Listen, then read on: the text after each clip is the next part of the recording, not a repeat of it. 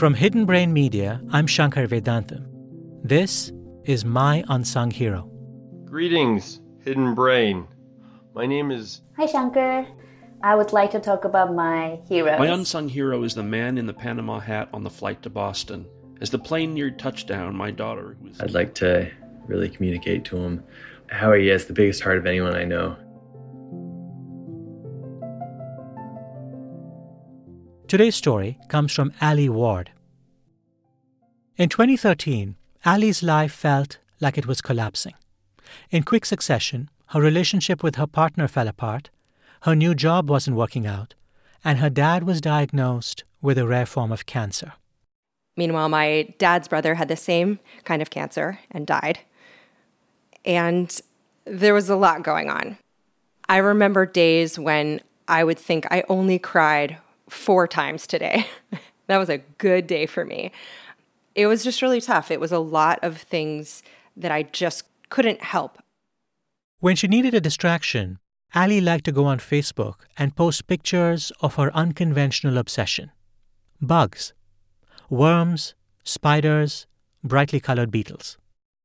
Her close friends found it endearing, but in Los Angeles, where she lived, not everyone got it there's you know a little bit of artifice in LA and you don't find a lot of people that get excited about a spider web.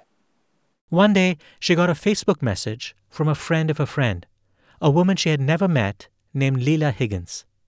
Lila was an entomologist at the local Natural History Museum. She happened to see a post or something about a bug I saw.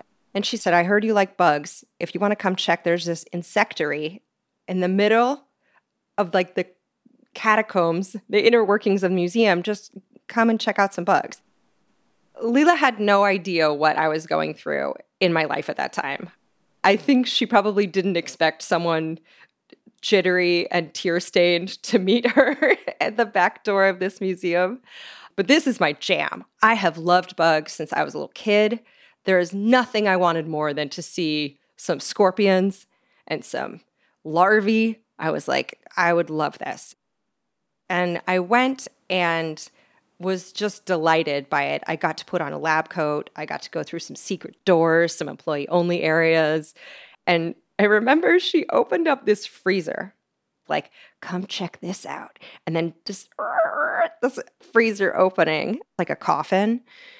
And it was full of dead bugs, dead tarantulas, some stick insects. I mean, big scorpions. I mean, all kinds of things that have passed away, but they were saving them for the entomology department or just for posterity. And I just remember just how excited she was about everything was such a pass for me to get excited about this in her company and really rediscover what excited me in life.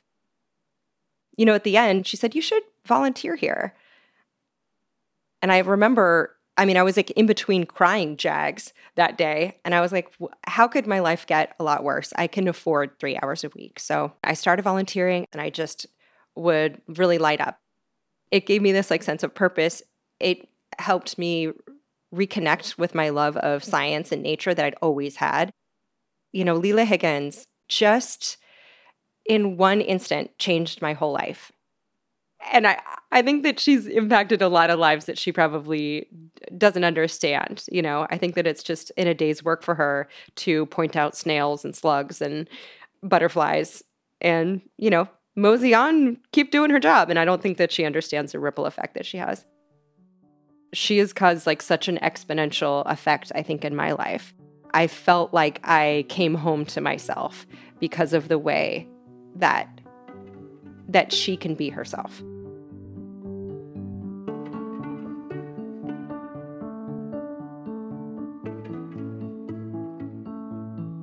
Alie Ward. She lives in LA, not far from her dad, who is in remission and doing well. And she has since quit that job she didn't like to start her own science podcast. It's called Ologies. Her first guest on the show was Lila. To share your unsung hero with us, go to myunsunghero.org for instructions on how to record and send us your story. I'm Shankar Vedantam. See you next week.